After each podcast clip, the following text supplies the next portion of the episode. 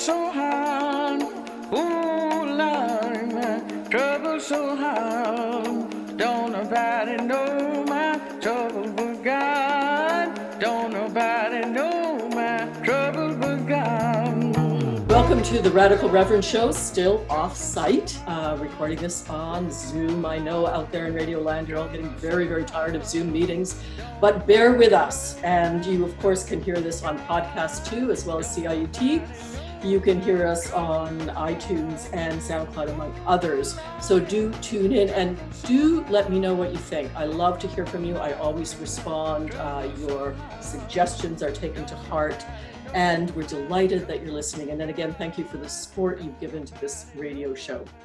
So today on the Radical Reverend show, it's the Law and Disorder panel, which is always so exciting. It's the second one ever, and we have two lawyers with us. We have uh, Del Doucette, who is a criminal defense lawyer. He's been with DFR litigation, and he has a 30 year record as a criminal defense lawyer and now is working in part to overturn wrongful convictions as well as doing appeals. He's also an avid birder, he wants you to know. Del, welcome to the Radical Reverend Show. Thank you. Uh, and we have uh, David Slavick. Uh, and David uh, his first time on a show, although it feels like he's been on before, certainly many people that he knows have been on the show, began his career in law policy, um, working in the former Yugoslavia, which I find very interesting. So you'll have to say something about that, David. Um, and then moved to Washington, D.C., and there managed the Elon University School of Law, which is where, among other places, he taught activists how to be activists, which I find interesting. Uh, he's ho- hosted a numerous panels on policing and prison reform, and is now a Canadian, almost a Canadian, a landed immigrant with working papers, right? We're all settlers here, but uh, that's true. That's I'm just true. a little newer than the rest of you. that's true. We're very glad you're here. Uh, so that and that's a clue to what we're going to be talking about. Of course, uh, the subject on everyone's mind since the uprising of Black Lives Matter, which is police reform. But also today, I wanted to talk about prison reform. That's something that hasn't been gaining as much news and probably should. We've heard little bits about it uh, as related to COVID and what's happening in, in prison system, uh, but we really haven't been focusing on it as much. Um, so before we get going, um, uh, David, I just want to get back to you and and and get an update really on what's happening in the U.S. because there've been pretty substantial changes in many centers in the U.S. because of the uprising of Black Lives Matter, and you're close to that reality. So tell us what's going on there that we should know about. What we're seeing is two countervailing forces in the United States coming in uh, stronger and stronger waves. Um, it's uh, creating a, sort of riptide through the public policy sphere where you have a number of people who are, are looking for more of a law and order approach to government and governance uh, you know a strong hand a daddy to make them do what they need to do and make the bad people go away on the other hand we have a, a collective uh, group of people who are coming across uh, in a multi-ethnic multiracial coalition of decency uh, who are calling upon the state to finally do what it is intended to do and protect its own citizens. Um, we, as as Americans, have a very high sense of uh, self about how we approach government. Uh, yet we don't do a lot of self-reflection when it comes to uh, how black and brown people are treated how indigenous people are treated how lgbtq2a people are treated um, and this is part of a broader social movement to create inclusivity and uh, equity across the entire country so you had mentioned a few specific cases, which I found very interesting. Tell us what's happening in Minnesota, and also tell us what it, what's meant by the blue flu. Uh, so, I was interested in that. So the blue flu, uh, like like many um, sort of cold viruses uh, of insidious nature, does come from New York City. Um, it's uh, it's a it's a tool that's used by uh, the police union there, uh, a police union that is uh, run by a, a, former officer who is been on police review, I believe seven times for um, violent behavior with, with, people in custody, uh, with someone who's uh, a supporter of the uh, conspiracy theory uh, QAnon. Uh, he just went on Fox News uh, with a QAnon hat, and and that essentially is that that there is a uh, message board on Reddit that uh, essentially has Donald Trump being the super cop of the world, uh, going to get pedophiles from around the world that are hiding in pizza parlors. This is the type of people uh, who are running these powerful organizations. The the NYPD is the uh, one of the biggest armies in the world, and if you look at the militarization of them, it's essentially Israel on, on one island um, blocking out people, blocking people in, keeping black and brown people in their neighborhoods and in place. Uh, the blue flu is a reaction to uh, what the very tepid measures Bill de who I've been very disappointed with in recent years, uh, has done to taper back in the, the wave of Eric Garner. If you remember, he couldn't breathe. That was a, uh, a father of, of one uh, brilliant uh, Erica Garner, uh, who was arrested for selling loose cigarettes. Uh, if you remember, any Republican should be supportive of that, right? Uh, you know, deadly, a deadly consumer product sold at the free market. Uh, you know, we didn't see people stand up, but we did see a very reactionary, uh, militarized NYPD stop enforcing petty crime and and enforcing violent crime um, infractions across the city in order to make people feel unwell, unsafe, and unwelcome in their own city. And that's just because they got a little criticism. Okay, so basically just taking time off. Yeah, taking absolutely. time off on the public purse. Um, uh, at, at, Minnesota, what happened there? That was also so the Minnesota City Council, in the the wake of the George Floyd uh, incident, um, had made a decision. Uh, so you know, as you know, um, in the United States, many places have mayors, just like in in, in Canada. Many places have mayors and councils. Uh, uh, Minneapolis is what essentially a weak mayor uh, formation, despite the fact that the uh, mayor there, Jacob Fry, was uh, has been held up as a sort of a, a, a kinder, gentler Pete Buttigieg. Uh, you know, of the neoliberal order uh, in, in the Democratic Party. Um, the council, which leans much more left, uh, has voted unanimously to start to the process of abolishing their police and creating a, a community outreach program that would replace it over time. The um, it's not proven, but it is thought that many police and police family members are actually threatening the members who voted for this. Uh, so much so that there was uh, the that the um, uh, city had to incur nearly $100,000 in uh, private uh, security force uh, to protect themselves. Um, it's getting violent. It's acting like a protection racket. We're seeing that throughout the city, uh, throughout the city, and throughout the country. Where when we talk about reasonable reforms to police forces, uh, they come back on social media in the light of day, on your iPhone, on your computer, saying, "We won't protect you, even though you pay our salary, because you have criticism of us."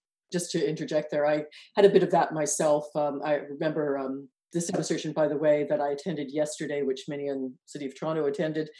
Um, no Pride in Policing kind of brought together the two LGBTQ communities and the calls for defunding and abolishing, calling for 50% reduction in the police budget, among other demands. Um, but I do remember when uh, the issue first hit Pride of not having police in uniform march in Pride. Police were never kept from marching in Pride, just not their uniforms. And um, so I, I tweeted out at that point, proud of Pride, and immediately heard from McCormack at the head of the police union on just lambasting me on Twitter and uh, you know taking to task the entire NDP because I was still sitting MPP. And and what was kind of ludicrous about that to me was that nobody had done more for first responders than I had. I fought for five years to get PTSD as a, a workplace injury, particularly for first responders. I wanted it for all workers, but couldn't get that. Um, so for first responders, we did get it finally. It took forever. And to be immediately attacked, I thought was really something. So anyway, I want to get to Del uh, and talk about what's happening in Canada. So what's happening north of the border, particularly in our prisons, Del, since you're closer to that reality than any of us. Well, um, I'll come back later to some of the things David has said to pick up on them on policing in Canada, because I think it's very important to demilitarize policing in Canada as well. We've learned something about prisons and jails because of COVID 19. The prisons and jails, as one might imagine, because of the way people are housed, are basically petri dishes for infection. So the Solicitor General in Ontario came up with a number that if we reduce the number of people who were in jail to 60% of full capacity, they would be safe. So they let 40% of the people out. And guess what? We have not had a massive crime wave in Southern Ontario where that's happened.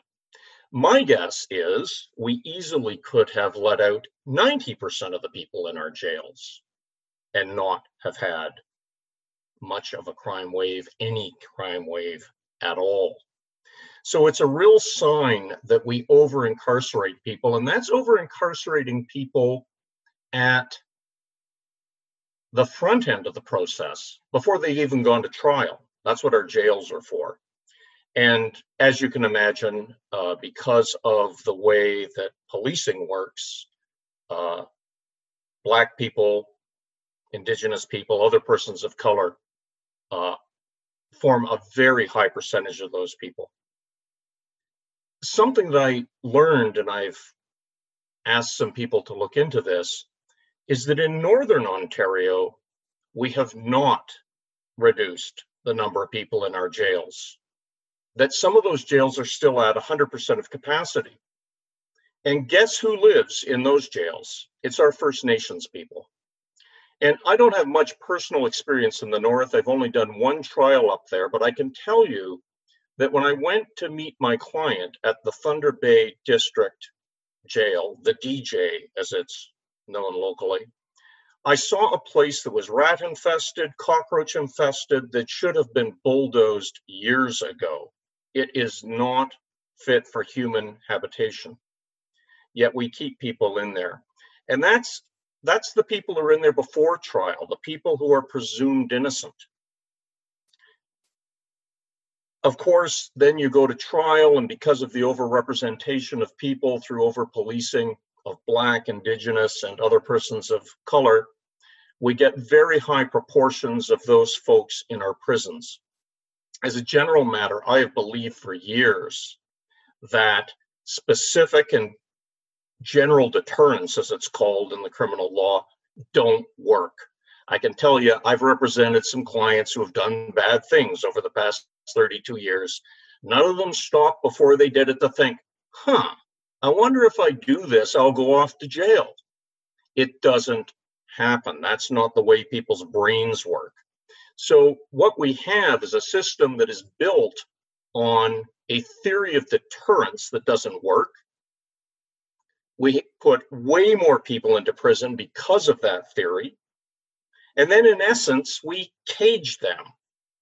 And in the provincial system, they get almost no education, no programming. They're just caged. The federal system, where people are doing two years or more, is a little bit better. But how well does anyone get educated or reformed if they're made to live in a cage? A couple of things I wanted to pick up on, on, what you were saying. First of all, wasn't Thunder Bay the place where the entire police force came under some scrutiny? There was a huge uh, it just twigged twigged with me. There was a huge scandal up there with the Thunder Bay Police Force in terms of racism. Yeah, uh, well, I mean, uh, there is a uh, the huge problem. I forget the name of the author who wrote the book with seven feathers about.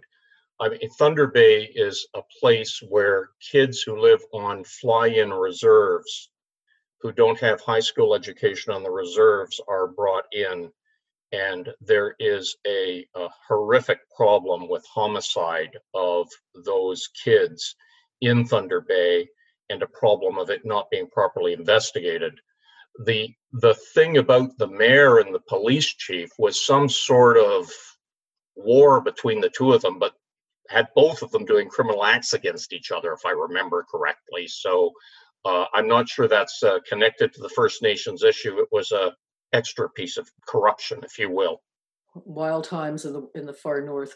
Uh, we're talking, of course, here on the Radical Reverend Show on our Law and Disorder panel. I'm talking to Del Doucette, a criminal lawyer for over 30 years. I'm also talking to David Slavick, new to Canada, but not new to the law. Um, been working in Washington, D.C., among other places, in Yugoslavia as well. Um, I, I, want, I want to touch on the beginning of uh, the law and disorder system, if you will, or certainly the beginning of the prison system. And, and again, um, this goes back in my uh, studies, but I, I seem to remember that the whole setting up of, of the prison system originally was this idea of reform of you don't just torture people you don't draw and quarter people you don't lop off their heads. Um, no no you uh, and it was a, a, Christian and a Baptist idea that you just set people aside, you give them time out, sort of like a bad kid, give them time out to pray and to meditate and to contemplate their lives, and then re, you know, resuscitate them into uh, back into society. Uh, and, and it, it just strikes me you know this is a good deed that definitely um, went punished um, but wow, um, how far we've come. Where, I mean, David, to get back to you on this, uh, in the States, I mean, it's essentially a slavery system now. I don't know how else to describe it, where people are working for corporations uh, for nothing um, and doing it at huge risk to their health. But um, talk to me about the, the American prison system. So the one of the most interesting aspects of the American prison system is, and I always start with this, and, and it's going to sound uh, tangential. Uh, if you go to my Twitter profile, you'll see that I have a pinned tweet that says uh, three states, the population of the prison population of the United States comprises of three states, basically. Uh, I think it's Wyoming, North Dakota, South Dakota, or one of the bigger of, of those Western states. Now they have six senators representing those very small states. Now there are prisons in every state in the country where those people cannot even vote those people are counted against the census population of that area. So often these people are moved to rural areas where they're bolstering the uh, backward uh, right wing political uh, agenda of people who wouldn't have much of a say. Uh, but, but for gerrymandering and for this use of, of prisoner loading, uh, you have a, a system where uh, it, you, you can't help but see that there's a very strong political motive even beyond the idea of law and order as a, as a political force. And what you have there is that, uh, it, as in many w- ways, they've, they've, through a neoliberal project of Reagan uh, moving through Clinton and uh, through uh, Trump today, um, you have a situation where uh, every sort of transaction that the prisoners are encountering any sort of humanity that they're they're encountering uh, cost them money. Uh, they got rid of in visit is pre-COVID got rid of in visit uh, in-person visits uh, in many places where they then made people use a Skype like the uh, program where they paid three dollars a minute, where the people still had to go into the penitentiary. They are farming these uh, young men, often black, to death there it's 16 tons of what do you get it is truly uh, it's truly a, a modern uh, slavery that we are, we are are seeing in ways that I cannot even imagine. Del, you wanted to weigh in. Uh, well, just a couple of things. First of all, people might not know that when uh, the Mike Harris government was in power here in Ontario, uh, a private corporation was contracted to build uh, the jail that's up in Penetanguishene and they ran it as a private jail on behalf of the government for five years, which was the term. And then it was reviewed, and I, I think there was a change of government, and that was the end of the contract, and it went back to being a public institution. So, the one good thing we have uh, in Canada is at least jails and prisons are not being run as private institutions. And uh, as I understand it, and David would know more than I about this, but as I understand it, these are really profit making institutions in, in the United States where you need a steady feed of prisoners in them so that you have the workers off whose backs you can make a profit. At least we don't have that. And, and, and just one anecdote for you. I happened to be in the Court of Appeal one day when there was a fellow from Minnesota who was there uh, representing himself on an appeal to the Court of Appeal. He had robbed someplace in Minnesota, had run across the border, been caught, and extradited back to Minnesota, where he pled guilty. And he said, Well, I pled guilty. And I was hearing his story in, in court. I, I pled guilty and was ready to do my time. But then what happened was they sent me to Texas because Minnesota had a contract with a private jail down in Texas where he was sent. And he said the conditions were horrific. He managed to escape and run back to Canada. So when I saw him, he was being extradited a second time to go back to jail. And, and that anecdote, that's probably going back, oh, 10 years now, has always struck me as one fundamental difference between the American and Canadian system. But what we've picked up from the American system in the jails is we now build the industrial style profit making jails when it comes to architecture. So we've actually taken this horrific architecture out of the United States jails. And in Ontario, at least, that's what we now use. And it, it, it's quite inhumane. And it includes things like David was just mentioning, uh, although they don't need to pay for it, rather than having visits with family, they're like Zoom visits that they have with their family, even pre COVID. So by architecture, are we talking, you know, Foucault's panopticon? I mean, what what is the architecture describing? Uh, the architecture is you hire as few guards as possible. You do everything possible uh, mechanically and through video surveillance. And you basically let the inmates take care of themselves in a pressure cooker situation where something is bound to pop. And with horrible medical care. I'm sure.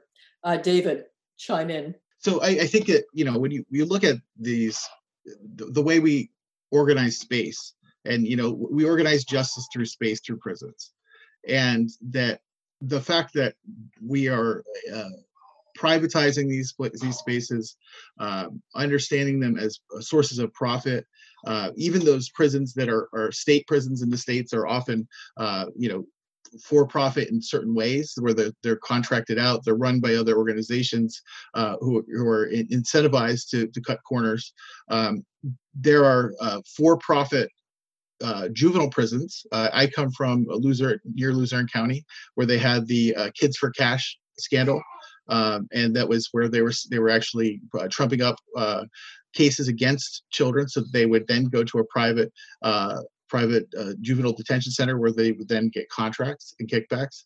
Um, where you have a system like that, and where you have a system where uh, ensuring that uh, we have a large stable of people in a district that can't vote, you have a, a situation where um, the architecture of those places really starts to to repre- really represent uh, you know sort of the, the the terrible sculpture of our society. I'm going to draw the camera back a little bit and uh, to a wider view now because I'm I know there are probably some people out there in listener land, and by the way, you're listening to the Radical Reverend show here on our Law and Disorder panel, um, who are saying, okay, so but but you know, there's that fear factor right out there in the community, and of course, this is not it doesn't come when you're born. Um, this is this is part of our culture, but um, but what do we do about that person who, you know, the, the, the woman who's been beaten up and abused and the restraining order doesn't mean anything and um, she's genuinely in fear for her life and what do we do with that guy um, so I, i'm going to put it to you Del. what do we do with that guy i think there are some individuals who at least on a temporary basis need to be separated from society for the protection of others. I think the number of people we separate from society, as I've already said, is way, way higher than we need to. The problem for me is that I think that fear is built on two twin myths. The one twin is that Black, Indigenous, and other persons of color commit more crime than white people. The second myth is that marginalized poor people commit more crime than middle class or well off people. From my 30 years of experience, that's false. And I think those two myths, despite the fact that they're false, are perpetuated by the over policing of those people. So it looks like they're committing more crime. So it's those communities who get labeled as the criminals and that the media and the police teach us to fear. So while I think that there are some people who need to be separated from society, at least on a temporary basis, as I said, the problem is who we're separating from society is based on these myths, not on the fact that people are actually dangerous. So I'm going to push you a little bit here um, and say, uh, absolutely. I mean, that uh, would ring true with most folk, I think. Um, isn't it also true that more dollars buy more justice? If you're wealthy and you can afford a top criminal defense lawyer, uh, Del, I'm going to direct this at you in Toronto. Uh, what are your chances of going to prison? Are, I'm just going to, you know, throw a wild guess out there. Less than that poor Indigenous person who also gets charged, Del. It happens at various places in the system. First, it happens with the police officer over policing. The next place it happens is when, despite the fact that in Ontario we have a duty counsel system, some poor kid from a marginalized community comes into court. They're not going to get bail because they're not from a middle class family. They're going to plead guilty to get out as soon as they can. So they get criminalized. They're now labeled as a criminal. You're right. The person who has the means to retain a lawyer to be there at the bail hearing much more likely to get them out on bail, which is a very, very important first step to whether you're going to go to prison or not. Mm-hmm. It's a crucial first step.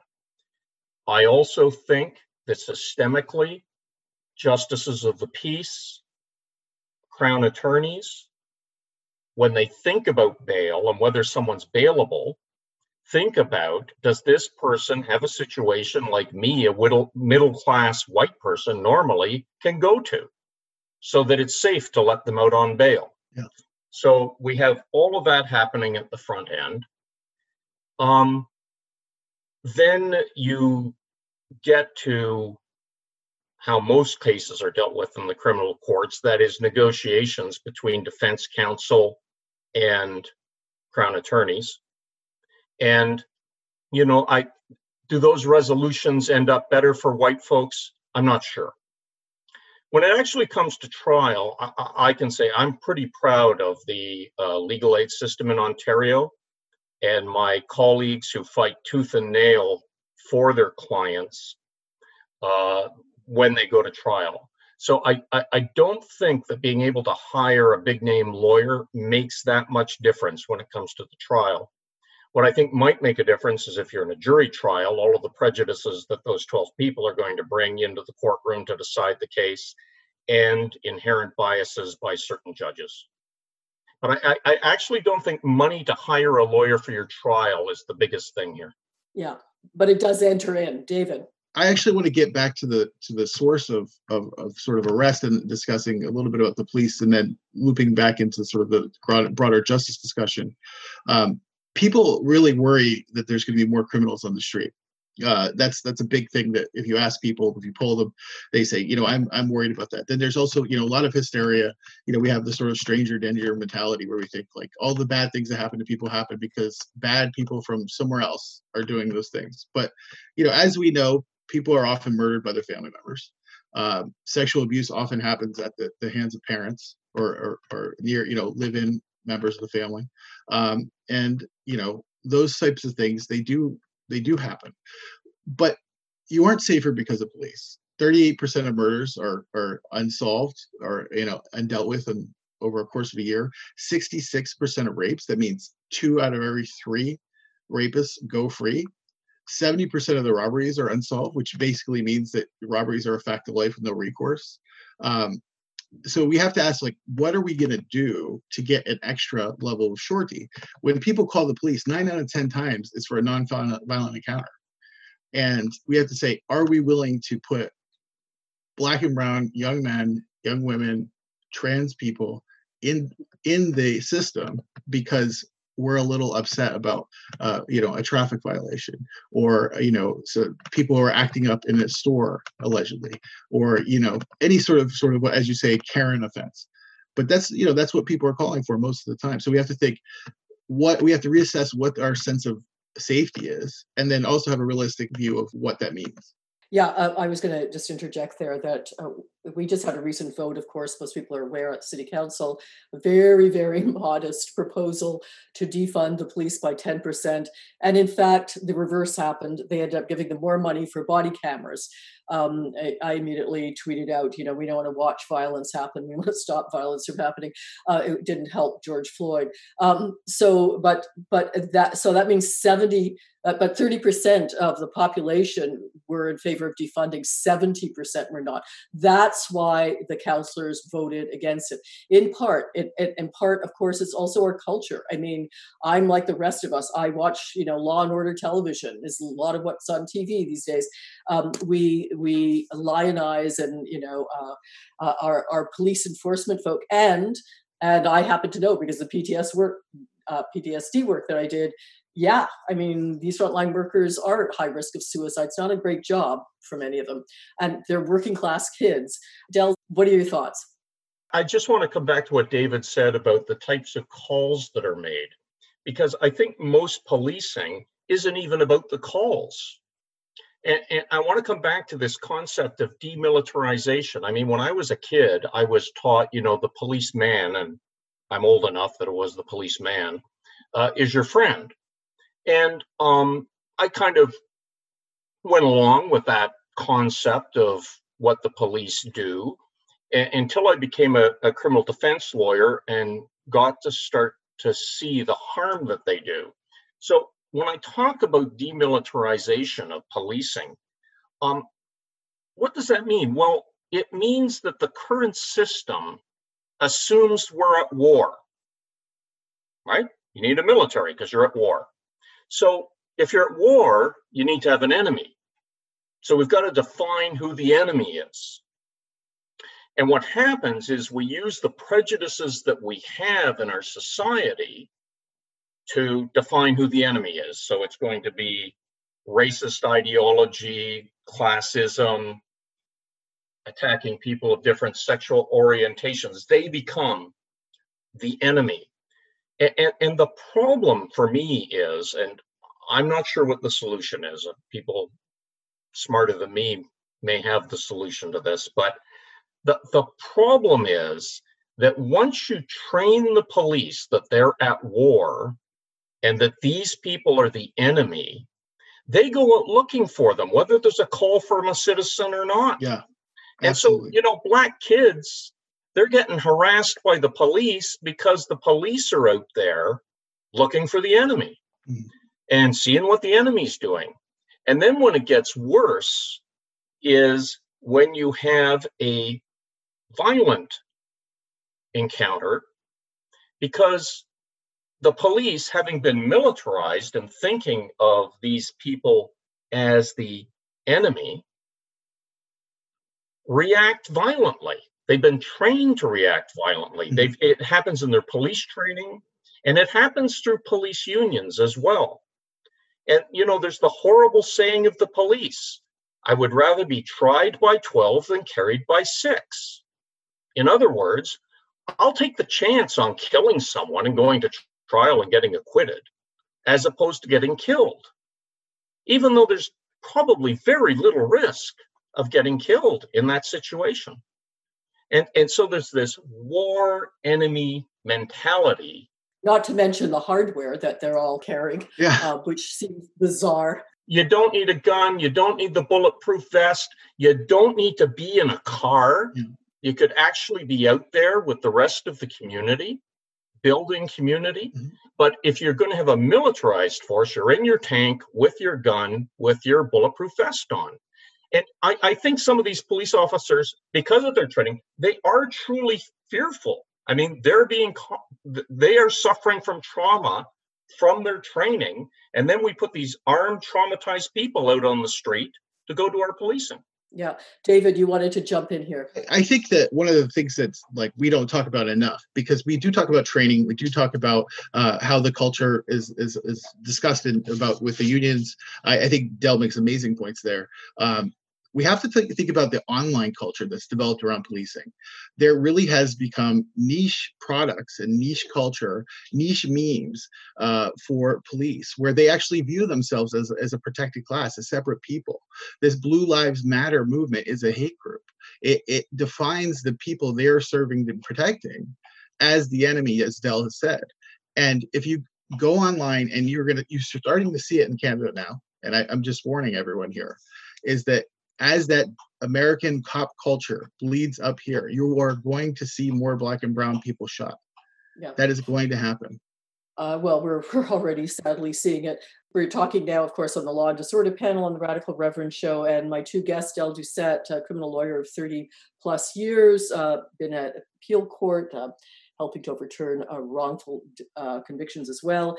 And we also have David Slavick, um, who has just recently moved to Canada from the States, uh, been in DC, training activist, again, been in law and worked on policy in the former Yugoslavia. So uh, uh, lots of background, especially around the justice system. Um, I just wanted to share a story. Um, as a street kid myself, back in the day, um, and we were 15 and 16 years old, and we were living on the street. The police were definitely not our friends.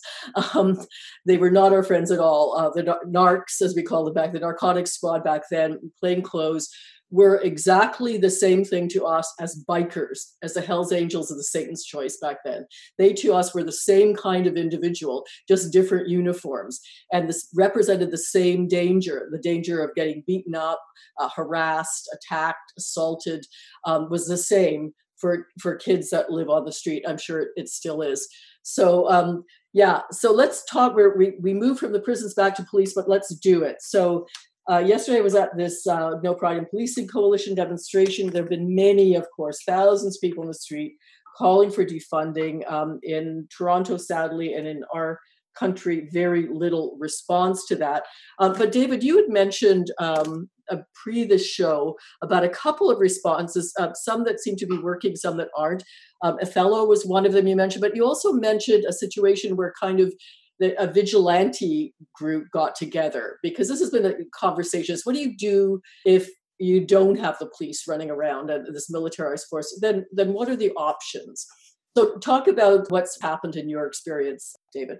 What you're seeing is that across the country, uh, United States, you're seeing um, really disparate movements uh, work in in concert, but also in, in very separate ways. Because policing is not a national uh, issue in the same way that it is in Canada, and because there isn't a, a, unified criminal code across the United States, we have federal laws, of course, that you can break and you can go to federal court.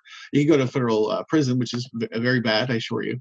Um, but most of the, the laws are executed at the state level that as as well is with policing. Um, so the approaches to to conquer sort of the problem of policing are going to be different in different areas. Um, we've seen some really interesting successes. Um, I think that it, you're seeing people uh, work on uh, deliberative tools to talk about how we're going to uh, approach, you know, those things that we view as threats in our community. Uh, um, you know, working uh, to uh, smooth out situations. There's a, a community core in um, in uh, San Francisco that's being developed to respond to most uh, 911 calls that would have been sent directly to the police. Um, they're investing in there in that that program. Um, you're seeing some more volunteer type of programs uh, get get uh, instituted in in neighborhoods that are over policed and at threat from the police um, and that's been working because if it doesn't if the call never gets made or if the uh, police officer on patrol does not see uh, the problem then it then it hopefully isn't the problem uh, because it can be dealt with within the community. Uh, we saw something a little more um, reckless uh, in in Seattle in the uh, Capitol Hill Autonomous Zone, uh, which I, it was really interesting. It's sort of like a Paris, like a like the Paris Commune, uh, you know, Marx wrote, wrote about, where uh, a number of young uh, anarchists and Antifa took over a, an area of, of the city to uh, proclaim that Black Lives mattered in that area and that police were not welcome. Um, during that time, uh, there was like a lot of fun. There was a lot of really interesting things going on, a lot of teach-ins, sort of almost 1960s sort of environment. Um, however, it turned dark well, one day, uh, and this brought essentially the uh, Capitol Hill Autonomous Zone to an end uh, when a uh, armed uh, vigilantes that were actually sort of appointed by the collective there uh, with AR-15s, I believe, shot two black teenagers who had been joyriding in a car, or allegedly joyriding in a car, um, who hadn't done any harm to anyone. They were just essentially doing what everyone else is doing there and occupying a, a space in a place outside their remit uh, in a way that they felt was liberating. Um, it was very interesting to see some people who are on the left uh, cheer this and say, you know, uh, they they effed up and found out. I believe that was the quote that I was seeing around. And the fact is that what you realize is that when you make cops, I don't care if you call them not cops, uh, if you, don't call them cops, they, they still act like cops. And we have to, we really um, worry about that kind of uh, mentality and how we execute that in uh, these new forms of, of governance. Yeah, I just thought it was an interesting story, and and it's one, of course, that's not new. Um, I mean, my daughter lives in Mexico usually six months of the year, not since COVID, but um, you know, in many developing nations of which I've traveled, uh, the cops are useless. I mean, you don't call the cops unless you want to pay somebody off. They're kind of useless. So vigilantism is the way of the of the place, and it's usually horrendous. It's usually crazy and dangerous, and ends up in somebody getting um, hurt. So I think that's the other fear that needs to be named when we're talking about abolishing the police or at least f- cutting 50% out of their budgets. Del. I actually have two fears. That's one of my fears. And, and, and so when we look at the policing as it exists today, the question for me is reform or restart. And I think it depends on what police force you're talking about. I think some are so militarized that they need to be replaced. Others may be capable of reform. And I think, you know, you got to look at each situation as it comes. My one fear is vigilantism. My other is private police. That, and I think this could really hurt poor, marginalized people. Yes. That people who have assets in society say, okay, abolish the police, go ahead. We will hire our own private security firms, and I think they will be worse. Uh, so I think it's really important, whether you're doing reform or restarting, to get something in place. Uh, some people may say my fears are misplaced, but they are really re- uh, they are real fears for me that you get one of those two things happening uh, if you don't. And, and you know, the one example of people who don't go to the police in in Canada is gangs. I mean, you know, Musitano got gunned down in Burlington the other day. They settled their scores privately. Yeah. And interesting that you should talk about the private police because certainly that's already in place. It was very obvious to me as a political representative. Uh, the BIAs across Toronto and across Ontario, actually, the movement started in Toronto, um, many of those BIs hire their own security for their own areas. And part of the BIA funds go into that because they found the police not responsive enough to what are usually not violent crimes, but crimes of theft, vandalism, that kind of thing of their storefronts. So that's already happening. Um, David, what, what are your thoughts about that? Private policing and your own example coming out of Seattle? So you, I think that you, you will see, you know, sort of two tiers. You'll have the, the vigilante sort of approach, and that'll be in the, the poorer communities, rural communities, uh, communities where there isn't a, a, a, capital interest in creating this the sort of uh, ordered uh, public space. And now I, I say ordered public space, I don't say lawful environment, because often the way that police are used against people in a space is it's about uh, controlling who's a, able to use it in the public space, uh, who's allowed to access it what ways. I think if you go to any park in Toronto, you will see upper middle class white people drinking beer. right? I think, and, I, and you know, I, I've done it myself. I'm gonna just come out and, and full disclosure. But you also, if you go to Christie Pitts, you see police hassling 21 year old kids well over the drinking age for you know casually having a beer with you know a cookout um, not not getting crazy not c- causing a, a, covid outbreak like in trinity's uh, trinity bellwoods. But you understand that like there are different rules and that that is that's the way it happens. And if you have these private police forces they are literally paid to protect those people to protect capital in a way that that we know in toronto because developers do run the city uh, the police do protect capital in ways that we're uncomfortable with despite the fact that we pay their salaries. And we are in a position where we have to think about how do we allow uh, that sort of contract to be entered into? Should it be illegal? You know if if it is over a public space the second they are in a public space should that be illegal? We don't let private militaries run around the country. And with the militarization of police we are doing that now. Yeah. for a mall Let, us uh, we, we've got about uh, not that much time left sometime um, let's talk about better models. Let's talk about the solutions now. We've been looking at uh, for the last almost hour uh, the prison system the police system as we often do these days on law and disorder panel. Um, where is it better? Like is there a place in the world where the law and order system just functions better than we do now? I mean david you've alluded to the fact that we're you know in to some degree, and Del, you've said this too, better than the states. Where's better than Canada? What about Scandinavia? We always look to Scandinavia. Yeah, I, I don't know, but Cheri, I just want to stop for a minute. I, I we are. I'm not sure we're better than the states. I'm not sure I accept that. Uh, I think that systemic racism is uh, no less present here than it's in the United States. And I don't think the militarization of the police is uh, less than in the United States. I spoke a little bit about why I think the uh, prison system is better because it's remained public and not private. But uh, I would not go there with us being better than the United States when it comes to the policing side. And quite frankly, uh, I'm ignorant of what a better model might be outside the United States or Canada, but I was fascinated by one uh, piece I did get to read, and I think it was on Camden, New Jersey, where there was a very bad uh, police force, and the city disbanded its police force. It just got rid of it. So this is one of these situations where reform won't work. We got to restart. And what they did was the county police were a lot better. And so what they did was they expanded the count, fired the city police, expanded the county police, but had them trained in a different model of response.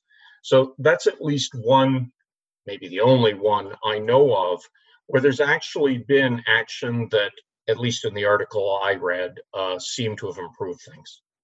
Yeah, and, and, I take it back. I mean, I should not have said. I've certainly we're just everybody's racist uh, in Canada as as the states, um, but did note your um, shout out. Well, again, in a very minor way, our prisons are public.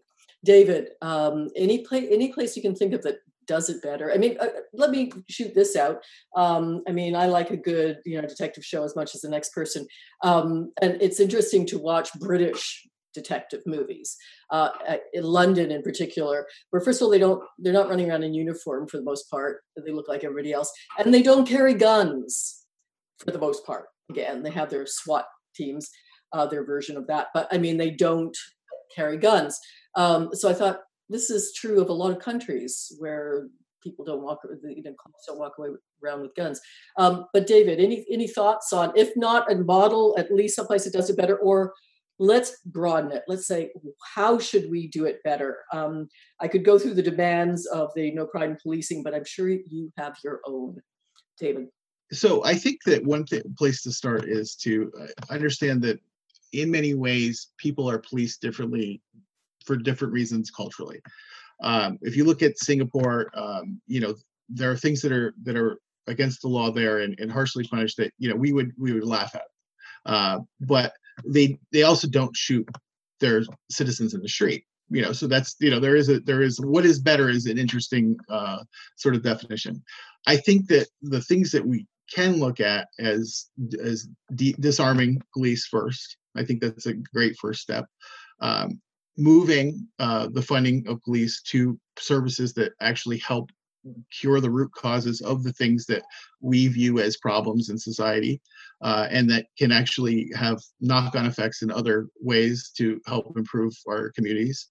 Um, and and finally it, it's it's about getting a framework that locally works uh, such that people feel that they're being protected in a way that isn't about patriarchy but about connectedness. Yeah, I mean, one of the things that we haven't touched on that is really, I think, pretty crucial is decriminalizing um, a lot of things that are now criminal. Well, Cheri, if I could pick up, just jump in on that. I mean, um, the Prime Minister and Minister of Justice haven't got back to me yet, but I, I, I've written to them saying, look, just decriminalize the simple possession of all drugs. I mean, and, and, and part of the reason I care about that is the whole war mentality, or a good part of the war mentality, comes from this rhetoric about the war on drugs, which is a mm-hmm. medical problem if you're talking about addiction, and we've criminalized. Not only that, those are, and you spoke of your teenage experience, those are one of the key ways in which the police are shaking down brown, black youth in our city and it would be so easy to get rid of. I mean, Portugal has done it. The sky did not come crashing down. In fact, what happened in Portugal is the rate of crime went down. And the reason the rate of crime went down is people didn't have to, if they were addicted and desperate, steal. So, you know, there that's that's just a no-brainer that could be done by Parliament right away. Uh, politically, will it ever happen? I doubt it, but it would be so easy. Yeah. And interestingly enough, we're in COVID, of course, still. Uh, there are far more deaths from um, the epidemic, the drug and opioid overdose in BC than there ever have been from COVID. Way, way more. And that continues constantly everywhere in Canada. Um, so so that takes a lot of it, and and in fact um, that would take a lot of policing away. Uh, I mean, reducing the scope of them, creating alternatives. We've talked about defunding them and demilitarizing them. Um, and also dismantling special constables. This was one of the demands that I thought was kind of interesting. Like TTC. I mean, uh, like, why are we policing the TTC for people that don't pay their fares? I mean, first of all, the times I've travel on the TCA. A lot of people don't pay their fares. Who cares? It should be free. I have very strong feelings about this. Actually, I, I think that um, the, the cost of enforcement exceeds the the amount that they would recoup. Uh, the the amounts are absolutely extraordinary. People who hop on the train are they're not going out to to like I don't know, uh, trick or treat. They're not going out to, to, to vandalize the homes. They're going to work. They're going to see their kids. They're going to school. And, you know, the fact is that we're criminalizing the type of Protestant work ethic that we claim to love in Canada. And, you know, we, it's not, it's not limited to the United States. You know, this is a, this is a, a Protestant country with a Protestant work ethic. Oh, Catholic. no, absolutely, absolutely. I think I think there's a there's a whole province that would would differ about that. But uh, you know, the thing is that we have this influence where we think people should work hard, people should get to work on time, people take care of their kids, and that's what people are doing on public transit. And the fact that we cannot get our head right around that, and we can't say, all right, we have a climate issue, we have a work issue, we have a poverty issue, that can be cured. R- rather than doing that, we're sending jackbooted thugs on the bus. It's ridiculous. Well, and, and Cheri, just I, I was just going to say the same paradigm applies to the police. There are all these things the police are doing in enforcement that we don't need enforced. Yeah, exactly. So a couple of quick things, you know, I'll, I'll give you a minute each. One thing we didn't talk about was the RCMP. Uh, uh, again, you know, founded as as as a settler army against indigenous. Um, and uh, the other thing is just this piece of news uh, that came out today, where this statue, um, you know, this pro-Nazi statue was defaced. Who knew there was a pro-Nazi statue in Oakville in the first place? It's there. It's big. Uh, it was defaced, and the Halton police are mulling over charging this is a hate crime. This is insane. Anyway, so uh, just very fast flash. Talk about the RCMP just for a minute. We don't have a lot of time left. Um, what should we be do- What should we do there? And then um, uh, what is a, a Nazi statue doing the no Phil? Del. Uh, the RCMP should be confined to a very limited amount of national policing that we need, and they shouldn't be doing contract policing arrest, around the rest of the country. Policing works best, if it's going to work at all, when you've got local people controlling the local police system. So I, I would get rid of the RCMP doing that. I think they should charge the statue with being a hate crime. Yes. David. I think that's that's a great point. I mean, the fact that that still stands as we talk about, uh, you know, uh, anti-Semitism in in uh, Canada, we we talk we don't address this. We address Palestinian uh, activists. You know, this is the these are the types of things that we need to to go out and and to cure uh, anti-Semitism in Canada.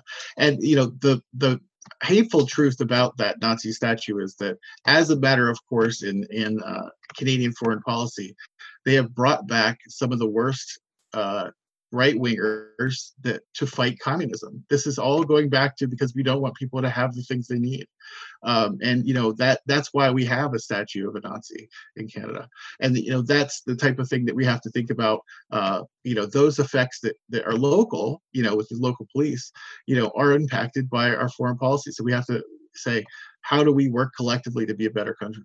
And very quickly on the RCMP, David so I think that one of the things that uh, I, I have to explain to my American friends is that the RCMP is a is is much better, as we say. That's one of those uh, odd things to say. But when it comes to Indigenous people and and, and uh, racialized people, they've had a, a terrible history. Um, we're seeing um, them increasingly pull the trigger when they shouldn't be. Uh, and I think that, like I said, I, if you go and you look at some of those people involved in those officer involved shootings, or I, I call them murders, uh, you will see that they're involved in American style police culture online. Uh, and when you have a, a, group of people policing other people who think they're either above or a separate class, you are going to have genocide. And I want to thank here on the Radical Reverend Show my two terrific guests today, Del Doucette, criminal lawyer of many, many years, and David Slavick, uh, professor of law and policy, uh, recent Canadian from Washington, DC, where he was last active. And love to hear from you out there in listener land. Listen on podcasts, listen on the radio, listen and let me know what you think. Until next time on the Radical Reverend Show.